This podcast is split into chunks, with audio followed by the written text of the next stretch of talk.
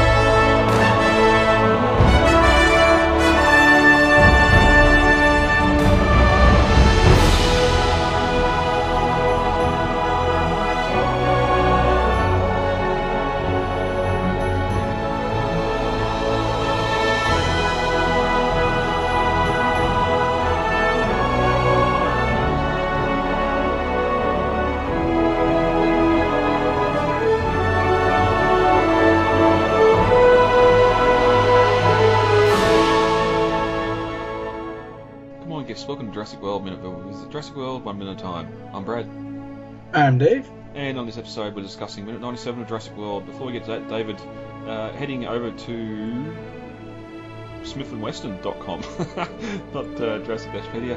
Um, we've got uh, Barry's model uh, Smith & Wesson 500 up here, uh, which is a weapon you can still buy now for about $1,400, which seems pretty cheap for such a cannon uh, BFG that he's got on his hip here.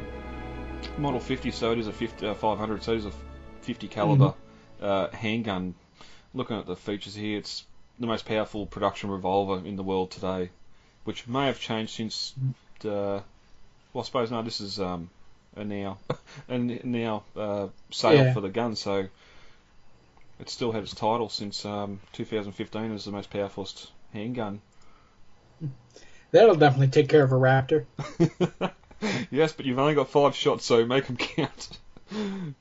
it's um, it's just a big glistening chrome BFG that uh, we see Barry use later.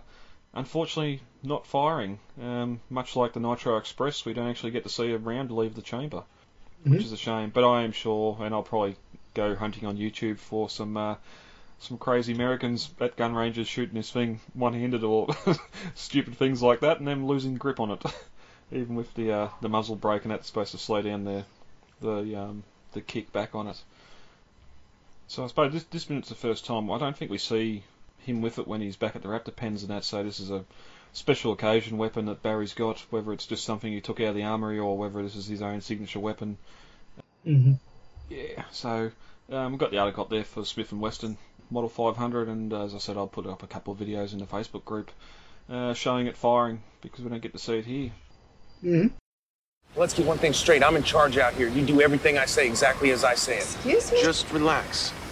Just like taking a stroll through the woods. 65 million years ago. Dave, ready to get into 97. All right, sounds good. Alright, minute 97 Jurassic World opens with Barry running for his life and ends with Gray, t- uh, Gray telling Claire he wants to go home. Aw. as we end at minute 96, Charlie's exploded by a direct hit from a rocket launcher. And as we open on minute 97, Barry's running, for, running through the long grass doing his own Ian Malcolm, running. Uh, no, no kids or uh, anyone else in tow this time, but he's running for danger, running for his life. Mhm. He uh, crouches down behind a large log and sees soldiers run past him and watches them climb onto his quad bike and the uh, the armored vehicle and, and seems like, come on, let's get back, fall out, fall, uh, fall back, fall back, let's get out of here. So, and the look on his face is assholes. Where are you going? Interesting they get on the bike because you'd think it'd be a um a bad move with how fast the quad bike can go and how quick the raptors could go in the jungle. Well, it's interesting because the raptors do not take. I mean, they don't do that typical predator thing where they immediately run after the moving object. You know, Mm. she, uh, the rat blue here. I think yeah, this blue goes straight for Barry, and it's kind of almost like a vendetta thing. And it's weird because we've never known Barry to be mean to the Raptors at all. Mm. So it's like she sees her first, she sees somebody she's familiar with and goes starts shredding after him. You know. Mm. Yeah, and he's sort of lucky here because in the novel it explains he knows she's there, but in the movie he's sort of behind that log, watches them leave, and then looks around for a different or something to do, and then runs over to the log and only just gets in there as Blue arrives and leaps through the air and lands on top of it. hmm So a couple more seconds and he wouldn't have made it to the log at all. but of course we get our little homage to the Lost World again here with Sarah in the log. We don't get the spikes come through, but we get uh, Blue punching several holes in the rotten timber trying to get into Barry. And uh, meanwhile, our, Owen arrives back to his bike and fires it up, only now hearing Barry call out and looking over and see Blue attacking the log. He'd never heard her screaming or him yelling uh, before he jumped on the bike and started it up, but he does now.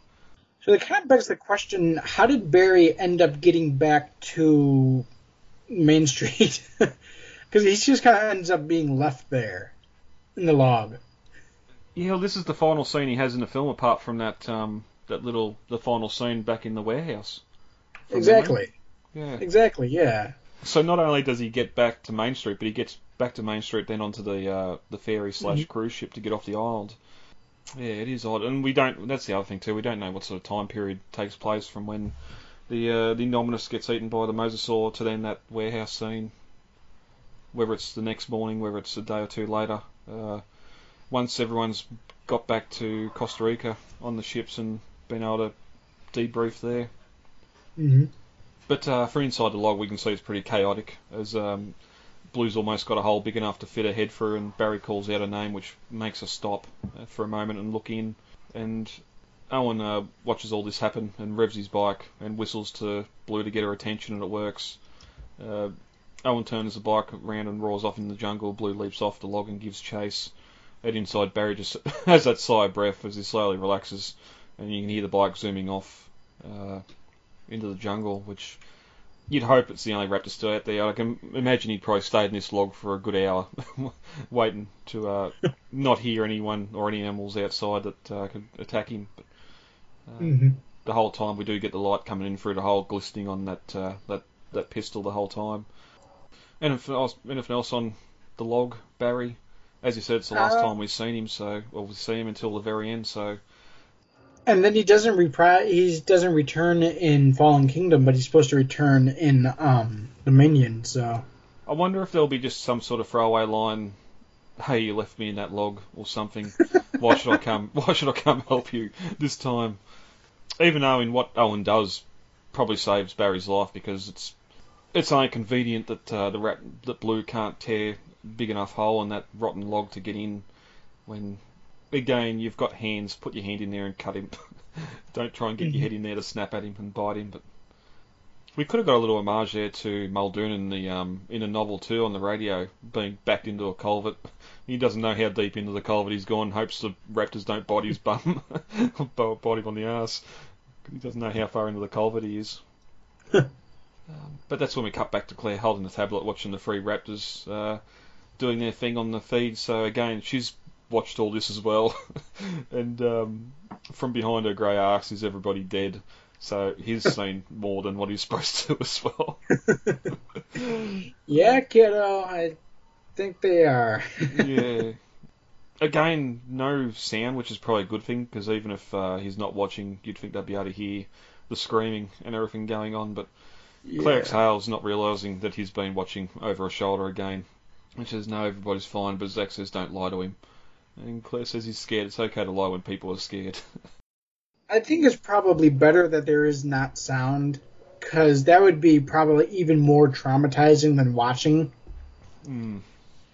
I remember hearing about there. I, I the guy who went to go live with the bears in Alaska, and he he he um, was recording while he was being eaten alive by the Oh. bears. Ugh.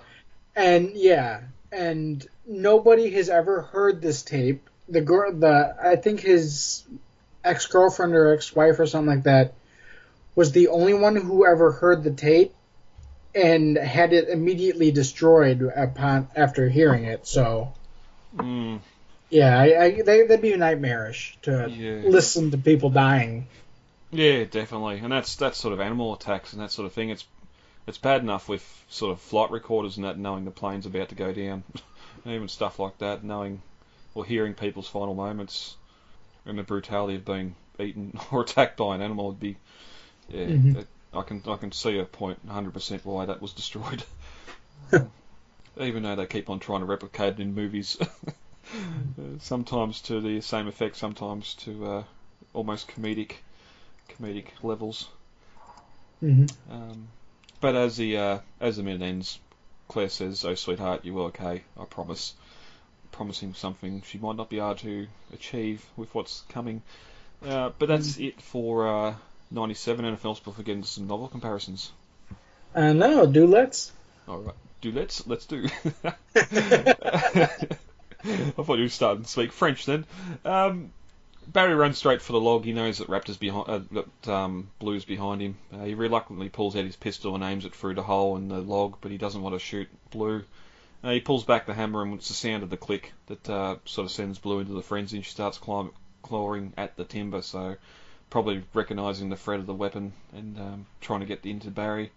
And suddenly, off in the distance, Blue hears Owen's motorcycle start up. Uh, her eyes narrow, and she runs off after him, leaving Barry alone in the jungle. So Owen doesn't know that Barry and the Blue are here in the log. He's just off somewhere getting on his bike, and she hears it and uses that to uh, to go after him, to go after the Alpha, ex Alpha. That is excellent trigger control because I would have straight up shot Blue. Mhm. I'm sorry for our, to all our listeners, who, but I would have shot Blue. well, yeah, we we didn't really mention that. In, in if we're in the same situation, uh, I do think that um, firing the gun in that log, you're probably going to lose your hearing for a while, and you're going to stay in there, not being able to hear if she's the only one out there. But yeah, blue, blue's definitely getting shot at. When she puts that eyeball up to the hole to look in, that's that's, that's your target right Bang. there. Yep. that that and especially a 50 cal, that's going to go in the one eye socket and out the other, and she's uh, hopefully through the brain as well, and she falls over pretty quick. hmm There's um, there's no, there's no second guessing. There's no trying to communicate with her to stop. It's, it's um, it's you or her, and luckily you have that weapon. But uh, that's it for 97. Dave, how about we get out of here today? All right, sounds good.